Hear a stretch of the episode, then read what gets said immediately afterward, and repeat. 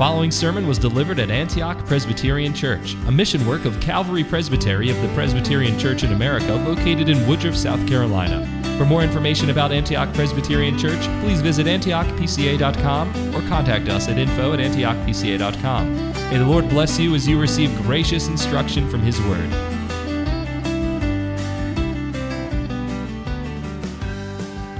Toward the end of Matthew's Gospel, we'll get there in a couple of years probably. In chapter 26, verse 41, our Lord observes the inability of his disciples to stay awake and alert through the night as he prays. His words, which he uh, utters as he makes this observation, have passed into the English language as a familiar phrase, as a uh, common idiom. The spirit is willing, but the flesh is weak. Boys and girls, you may hear your dad say that one day as he gets older and the gray hairs set in. If we wanted to update the saying, we might say, I would if I could, but I can't. When was the last time you said something like that to your wife or maybe your husband or even to your children? Uh, consider this hey, Nathan, you want to go for a round of golf this Thursday? Oh, no, Zach, I would if I could, but I can't. Or, um, Honey, would you please take out the trash? Well, the spirit is willing, but the flesh is weak, my dear. And guys, we probably don't get away with that one if the wife asks us to take out the trash. Um, so, though our Savior was making a profound observation, a profound statement about the spiritual and physical frailties of uh, his disciples on the eve of his crucifixion, we tend to use this phrase today as a cute saying that really demonstrates or expresses uh, either a lack of desire or a lack of resolve, a lack of will to do something that's been asked of us. In so many words and on so many occasions that I'm sure you can think of, uh, we say, I can't do that, when what we really mean is, I'm not gonna do that, or I don't want to do that. When you get on your knees and you pray, and you ask God for those things which He has told us to bring to Him as petitions, when you ask for daily bread or assurance of pardoning grace in Christ, or even uh, for help against temptation in the day to day, can you imagine God saying, I would if I could, but I can't? I hope you can't imagine that. A properly biblical view of God, a properly scriptural understanding of who He is in relation to us, rules out the possibility of His ever saying, I would if I could, but I can't. And so, if you've ever thought of God as disinterested or as unable to respond to your prayers for help, for aid, for salvation in the Christian life, then you must heed the message of Psalm 121 because it is the psalm that shows us God's resolve. In Psalm 121, we are given a description of God and of his personal interest in you who have responded by his Spirit to his divine call, his divine summons to come before him. Psalm 121 makes known to us our God, our covenant keeping God, who is resolved who is determined, who is covenantally committed to meet with you. If you have been summoned this day into his presence, and you surely have, then he will in no wise cast you out. He will in no wise cast out any who come to him, as it says in John chapter 6. And Psalm 121 beautifully illustrates this reality to us in this song of ascents. If you look at your Bibles with me, Notice the, the subtitle there, what's called a superscription. If you're open to Psalm 121 and the other Psalms right around it, you'll notice that they're subtitled A Song of Ascents. We have 15 of these different Psalms, these songs that ancient Israelite pilgrims would have sung as they made their way to Jerusalem to observe one of the three annual fasts, or feasts, I'm sorry, which God had commanded them to make under the Old Covenant ceremonial law, which has actually been fulfilled in Christ. And so we don't keep these feasts any longer. However, these songs that are given to us In book five of the Psalter, these Psalms are for us to, to meditate upon and even to sing, as we did tonight, as we come into his worship on that weekly feast day, which he has appointed for us, the Lord's Day, Sunday by Sunday, Lord's Day by Lord's Day, coming into his presence. Psalm 121 is the second in the set, and as such, you'll note that it describes uh, the dangers that pilgrims would have faced as they made their way to the holy city. And it puts these difficulties that they faced, and, and really the difficulties we face, right next to a description of God who keeps our souls, who would have delivered them and us through the difficulties. So, what a fitting song to sing together as we make our pilgrimage through this life, as we embark upon a treacherous journey, if you will. Yes, you must recognize the dangers. You mustn't bury your head in the sand like a fool. But you don't dwell on the difficulties. You, you can't fixate on them. You must not obsess over the obstacles that you will meet with along the way. Instead, what shall you do? You shall sing of your Savior. Sing of your Savior along the way and what He will do and is doing to keep you. So, this psalm instructs us that in all life's circumstances, God is able and resolute to bring you to Himself through Christ. In all life's circumstances, God is able and resolute, resolved to bring you to Himself through Christ. So we'll consider this direction for our pilgrimage, this encouragement that God gives us in Psalm 121 under two headings as we divide the psalm neatly into two equal sections of four verses apiece. In verses 1 through 4, we'll consider that God is able to bring you to himself. And then in verses 5 through 8, we'll consider that God is resolved to bring you to himself. God is able, God is resolved to do what? to bring you to himself through Christ. As you read the first half of Psalm 121, you're uh, presented initially with a stark reality of the danger surrounding you in verses 1 and 2, and then with a rather encouraging description of the protection that's available to you in light of those dangers uh, there in verses 3 and 4. The overall message of these first four verses, as I've already said, is that God is able, He is powerful to bring you to Himself, and to appreciate just how able He is, just how powerful the Almighty is. God is as the pilgrim's guarantor and guardian, that is, as the keeper of your souls. The psalmist begins with the danger confronting him. Look at verses 1 and 2 with me. He says, I will lift up my eyes to the mountains. From where shall my help come? My help comes from the Lord who made heaven and earth.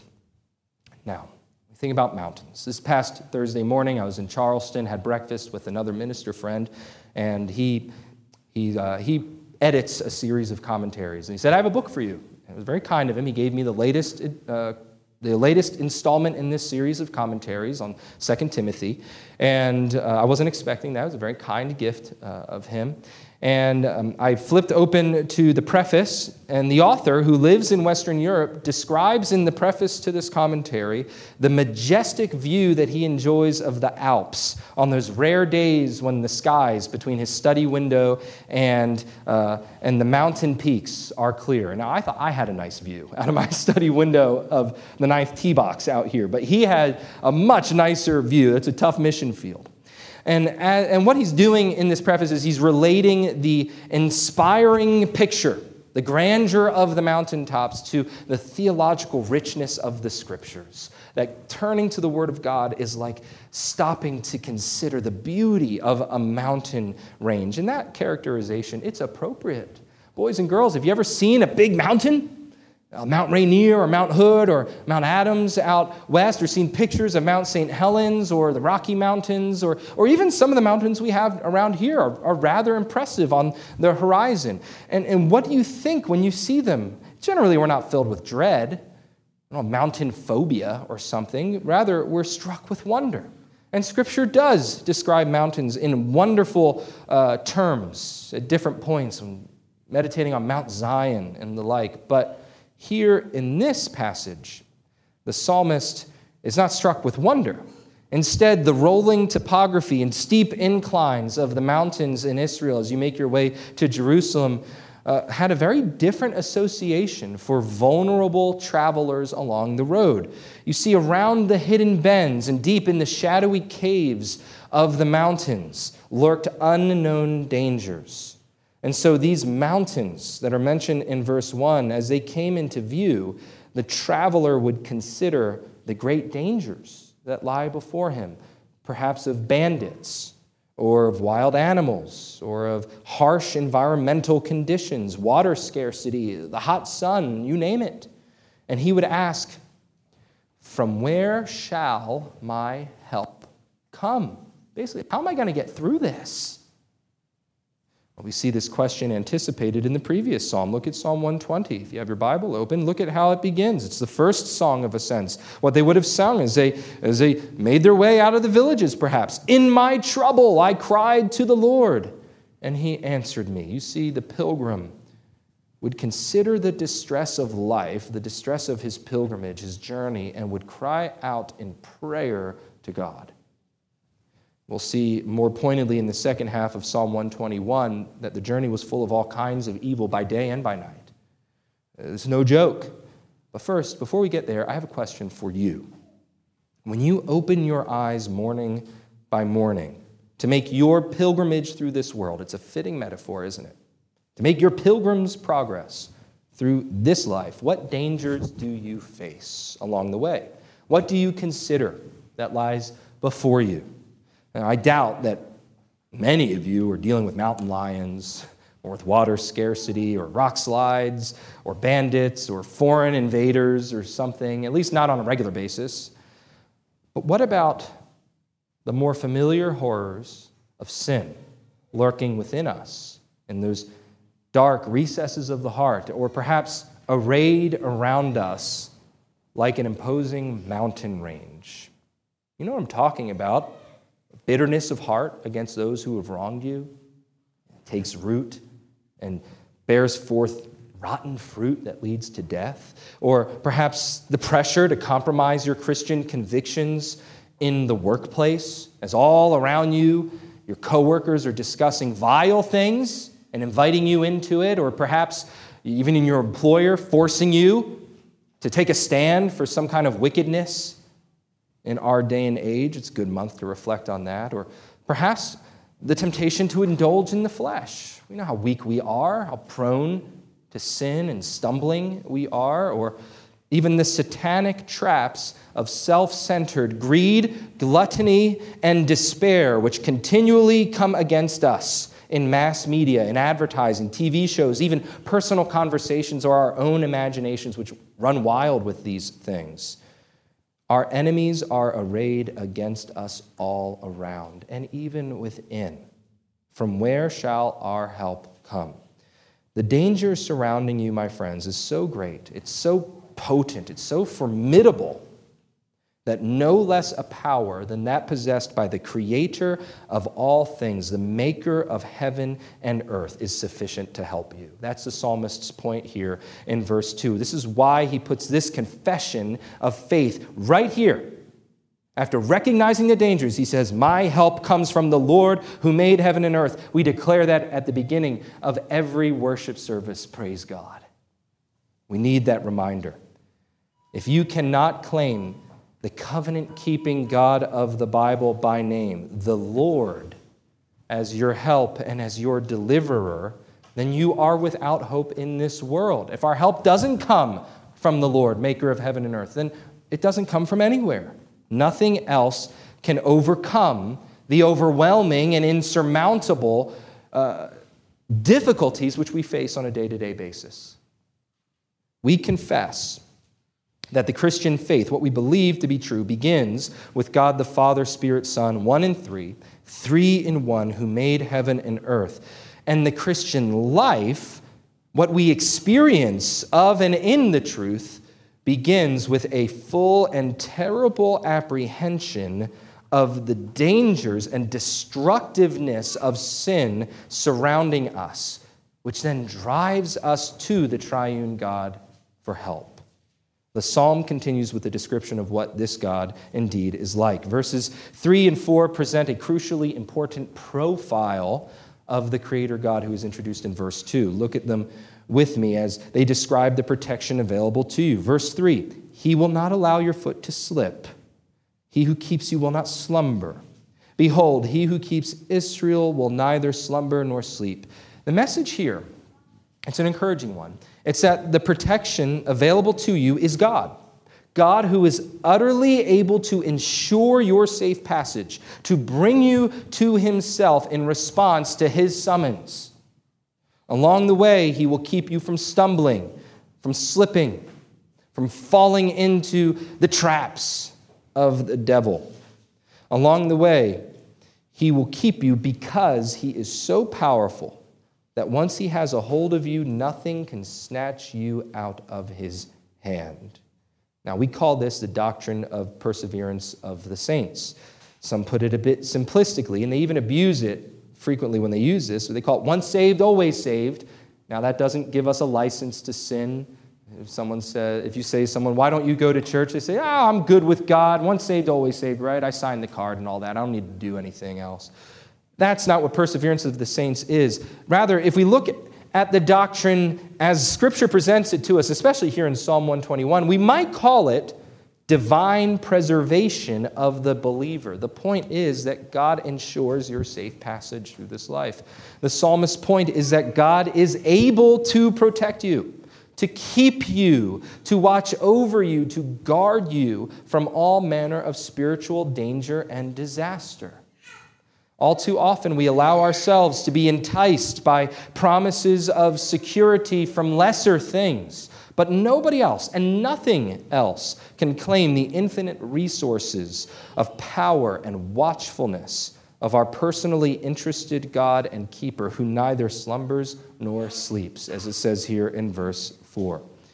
If you were to survey the various mythologies of ancient Greece and Rome, or the Norsemen, or ancient uh, Sumeria, or even modern day Hinduism, where you have a whole pantheon of various gods who look a lot like us, except weirder. If you were to survey these various deities, so called, you would find that none of them have this unique combination of a personal disposition to care for the inhabitants of this world and the ability to maintain eternal and unceasing, unceasing watchfulness. But Jesus Christ, the eternal Son of God, who became man, taking to himself a true body and a reasonable soul in the incarnation, shatters all the false conceptions of God which men have invented down through time and assigned various names thereunto.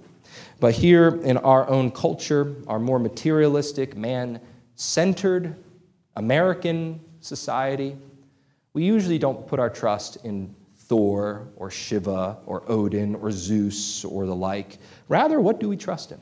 Processes, institutions, social movements, political parties, protocols, procedures, our lists that we run, even things that seem to be open 24 7 to us and for our convenience and, of course, for our business. But these things, they have no covenantal or personal or relational interest in you. They don't care about you at all. They can't. As soon as you stop paying that insurance policy, it will expire. If you don't purchase the extended warranty, your requests for help when the appliance breaks will be left unanswered. If you don't sign up for roadside assistance and you break down on I 85, guess what? You're out of luck. No one's coming to help you. Political powers will disappoint you no matter who's in office. Even institutions such as the visible church decay and fall into apostasy and disappoint us. Ultimately, these things that we've made, rightfully so, for our convenience, for our mutual aid, for, to the glory of God even, will pass away into oblivion. But behold what remains. He who keeps Israel, his covenant people, neither slumbers nor sleeps. That is the protection that is available to you. God is able, He is powerful to ensure your safe passage through this life. God is able to bring you to Himself. That's the point of verses 1 through 4. But if we stopped here at the end of verse 4, we would miss the good news that this all powerful creator of heaven and earth, whom we confess, is not only able to bring you to himself, but he is willing to draw you near to his life giving presence through Christ his Son. Indeed, he is resolved to bring you to himself. In the second half of Psalm 121, God's committed resolution to bring you into his presence is expressed in two ways for us. In verses 5 through 7, it's, it's expressed in terms of how he is resolved to keep you. And then in verse 8, it's expressed in when he is resolved to keep you, summed up there in one little verse. So look at verses 5 through 7 with me. The Lord, again, the covenant name of God, Yahweh, is your keeper. Yahweh is the shade on your right hand. The sun will not smite you by day, nor the moon by night. Yahweh will protect you from all evil. He will keep your soul. We begin with a summary statement of what's already been said in so many words in verses 2 through 4, namely this that Yahweh, the covenant keeping, promise making, ever faithful God of Israel, is indeed your God and your keeper. He is your keeper. This is true for all those who believe in His word, who trust in His Messiah, who rest in His grace. Is the Lord your keeper? Can you say you are resting in Him, ultimately alone in Him, to keep you through this life? Then you have nothing to fear, He says. Though dangers surround you both day and night, there's nothing in the mountains to fear. This point's already been made, really, in verses 1 to 4, but in that first half of the psalm, the point is uh, reflecting on the glorious real- of this glorious reality in the light of God's power, his ability to do good for those with whom he's entered into covenant. And then here in the second half, the focus shifts a little bit. We're not so much considering his power anymore, that's been established, but now we're reveling we're enjoying, we're delighting in his unchanging resolve to maintain watch over the flock, to keep his people free from soul destroying harm. The imagery here is that of a faithful, devoted, and skillful shepherd who navigates the paths and rough terrain of the mountains to keep his sheep out of the harsh or frightening elements that would wreck them. By day, the harsh sun would beat down upon the flock if it were not for the skill and care, indeed the shade of the shepherd. And then by night, the pale moonlight would spook the easily disturbed sheep if they were on the move, except for the assuring presence and voice and sound of the shepherd who's prudently directing them even in the dark. This activity anticipates the earthly ministry of our Lord as we saw in John chapter 10, he is the good shepherd. And his continuing ministry as our great high priest is indeed to usher us in to God's life giving presence. He's continuing to lead us by his Spirit through his word. Brothers and sisters, we can say of Jesus Christ what the psalmist says here in verse 7 The Lord will protect you from all evil, he will keep your soul. In these words, we see that his resolve, then, how, how, is, his, how is he resolved? His resolve is all encompassing. He is comprehensively, totally, fully resolved. There is no danger excluded from view. He's no novice shepherd. He knows everything that threatens us, and he will keep you from all evil. He will keep you, indeed, from all kinds of evil. And yet, some of you are thinking this. As you've faced down some very difficult things in the last few years. And yet, as we saw in Matthew's gospel, the Good Shepherd warns us, he warned his disciples that in this life you will have trouble. Dr. Pipa is way past Job chapter 5, but Eliphaz the Temanite there spoke truly when he pronounced to Job that man is born for trouble as surely as sparks fly upward. One of the ringing themes of Scripture, particularly of the New Testament, is the inevitability of all kinds of evil. In the Sermon on the Mount, we considered for several weeks the nature and promise of persecution. It's coming. And certainly, we know very well the dangers of temptation, the sorrow and sickness, distress, pain, and loss that so frequently attends going through this life. When we are struck down in our bodies, or terrorized in our minds, or shaken in our very souls, whatever the case may be, as Christians, we know the feeling of pain, of evil within us and around us. So, how do we square these two seemingly opposed truths? That you who follow Christ will have trouble in this life, and that the Lord will keep you from all evil? The answer is right here in the second half of verse 7. He will keep your soul.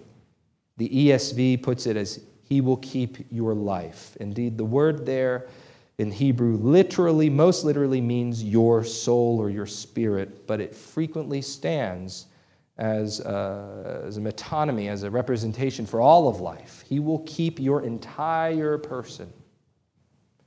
What is your life? Does it consist in skin and bones, flesh and blood, brick and mortar, money and reputation? There's no denying that all of these things are important. In fact, when rightly used, they're all good. God honors them in the Word. He spends a lot of time teaching us how to use these things and how to protect them. But are these material and social things the sum and substance, the essence of life? What about the soul? What about spirit and truth? What about worship and praise? What about virtue and integrity? What about a clean conscience, an upright heart, and a humble spirit? What about the kingdom of heaven, the righteousness of God, and the glory of your heavenly Father to which you've been called. Jesus preached to his disciples in Matthew chapter 6, there at the end. I say to you, do not be worried about your life as to what you will eat or what you will drink, nor for your body as to what you will put on. Is not life more than food, and the body more than clothing? And then skipping ahead just a little bit, he says, um, do not worry then, saying, What will we eat, or what will we drink, or what will we wear for clothing? For the Gentiles eagerly seek all these things, for your heavenly Father knows that you need all these things. But seek first his kingdom and his righteousness, and all these things will be added to you. You see, these, these material things and social things that occupy our minds and so much of our attention, and necessarily so, occupy much of our time. They're not the essence of life. It's easy to confuse this, but the essence is the kingdom and righteousness of God to which Christ calls us.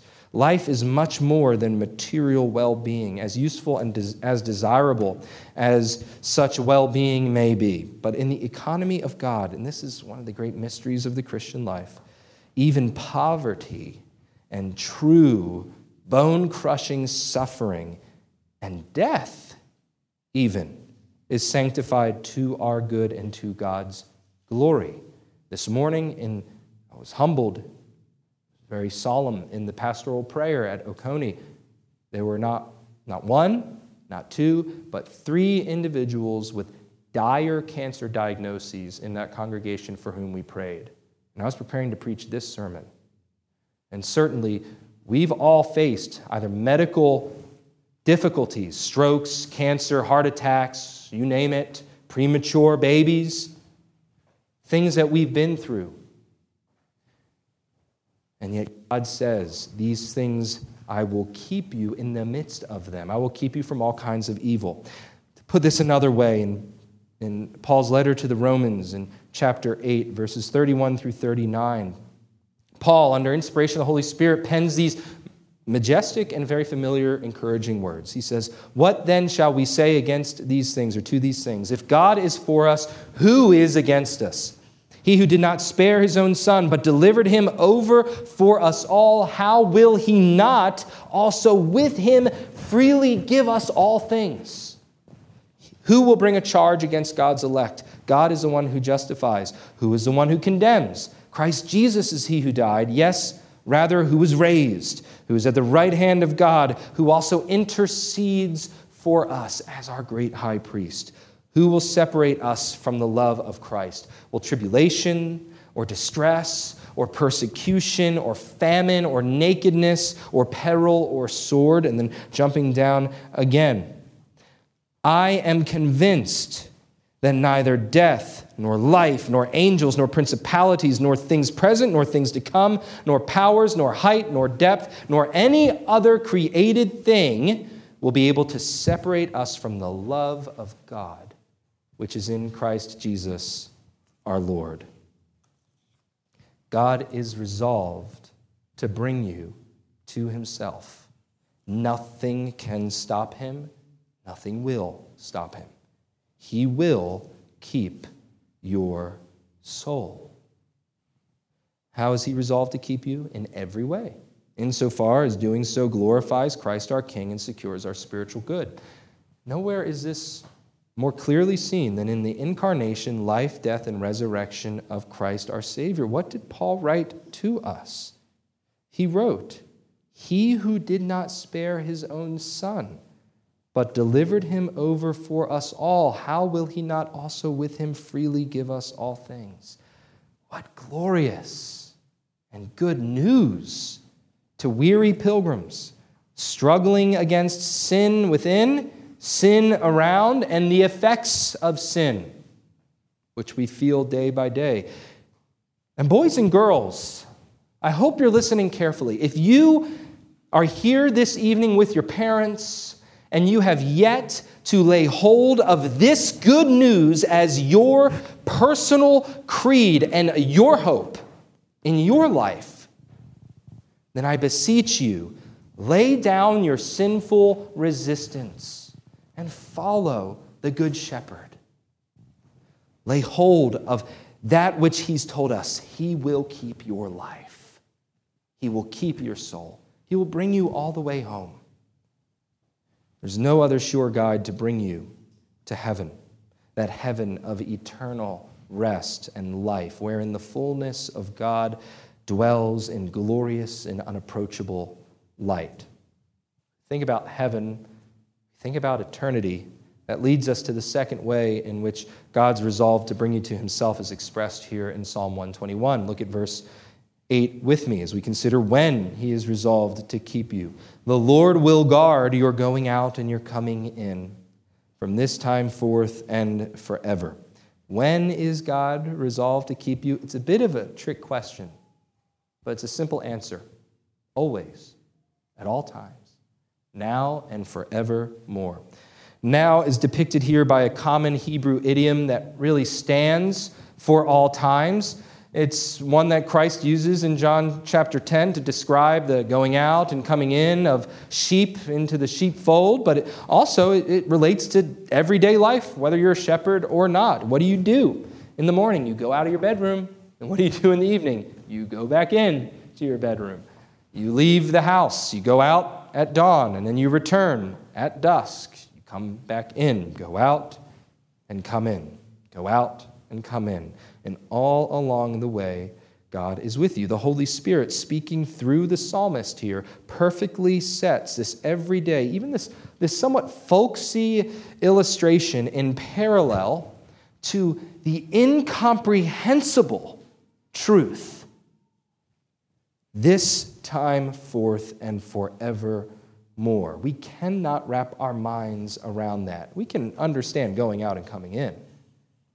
But who can grasp eternity and forever? Think about time for just a second with me.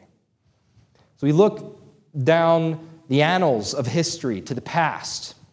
The history of humanity is in no small measure really the story of human coping with the separation from the life giving presence of God, which God is reversing through Jesus Christ. From Adam's fall to this very day, the whole creation groans under the curse of sin and divine justice. But the future of Christ's redeemed humanity, made new and born again in spiritual union with Him by the Holy Spirit, is promised to us as a state of eternal blessedness in unending life in God's presence. And what do we know about God? He takes no breaks. He never clocks out. He doesn't power down. He neither slumbers nor sleeps. And this eternal wakefulness of God, it's a terror to the reprobate, to those who are perishing. In Revelation, the kings of the earth who are in rebellion against God throw themselves under the mountains to escape his presence because they know what's coming. But what is it to you and to me, those who have been redeemed, if you're resting in Christ? It is not a terror, but it's an indescribable delight. In fact, we risk everything to make our way into it. We go right through the mountains to get to our God. For we know that the Lord will keep you, will guard your going out and your coming in from this time forth and forever. This is the song that pilgrims sing as they make their way to Him. Is this your song this evening? Were you able to sing it at the beginning of the service sincerely, even if you didn't really know the tune or the words uh, were tough to track with. Were you able, as you were understanding it, to sing this song as your own song? To the Christian, these songs of ascents here in the book of Psalms, it's not merely a soundtrack, it's not a mixtape or something. Rather, this is a songbook. These are lyrics for us making our way through this life. We sing the truth that God is and that He is our God, that He's able to do all that which He intends, and that He is resolved to bring us into His presence through Christ Jesus, our Good Shepherd.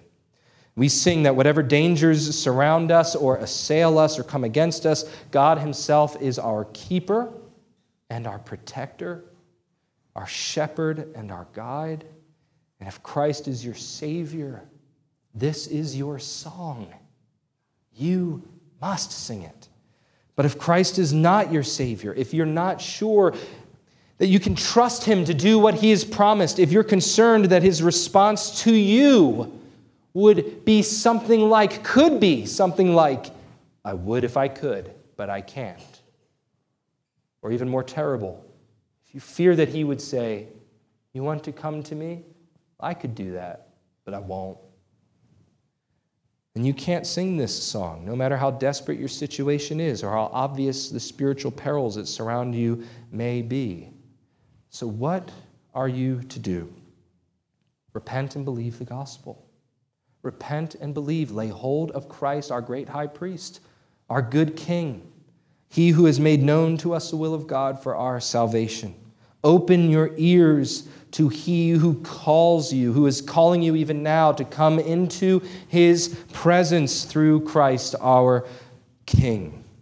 The songs of ascent were sung in response to this summons, to God's call to come into worship. And he's summoning each of you, boys and girls, men and women, tonight to come into his life giving presence through Christ and through Christ alone. Heed the summons, heed the call. And as you do so, you must remember that in all life's circumstances, God is able and resolved to bring you to himself through Christ. There's no diagnosis, there's no danger, there's no distress that could keep you from coming into his presence if he has called you and lay hold of you. So lay hold on him. Apart from him, there's no way to realize the spiritual good and the assurance thereof which God made us to enjoy in his presence, worship, and in his praise. Apart from him, there is no security or assurance, but through him, by his power, by his matchless grace, given to us in his word and applied to us by his spirit, we can proceed from this point in Psalm 121 to what is said in Psalm 123. Look at Psalm 123 if your Bibles are open. How does it begin? To you I lift up my eyes, O you who are enthroned in the heavens. The vision of danger and distress in the mountains shall be replaced with the vision glorious of he who is enthroned in the heavens above. Let us pray. O Lord our God in heaven above, we bless your name. And we thank you for your kindness to us, your mercy, your patience, your love in Christ. We thank you that you have indeed demonstrated to us in creation your power and made known to us in your word your love, your resolve, your willingness to draw us savingly to yourself through Christ. And we pray that you would give us the eyes of servants looking to their master, the eyes of handmaidens looking to the hand of their mistress, the eyes of sons and daughters looking to a heavenly Father who loves us. Lord, we pray for Christ's sake that you would take us and consecrate us to your purposes this week. Indeed, we turn ourselves over to you. We dedicate to you this evening a portion of that which we've received for the advancement of your kingdom for the upbuilding of the church, indeed, as an expression of worship and thanksgiving to you, O God. And in so doing, we turn ourselves over to you as your set apart ones, as your church called out from the world. Lord, do with us as you will, for your will is good, and your glory is worthy. In Christ's name we pray. Amen. Thank you for listening to this sermon from Antioch Presbyterian Church. We are located in the historic Cashville community of Woodruff, South Carolina, near the intersection of South Carolina Highways 101 and 417. For more information about Antioch Presbyterian Church, please visit antiochpca.com.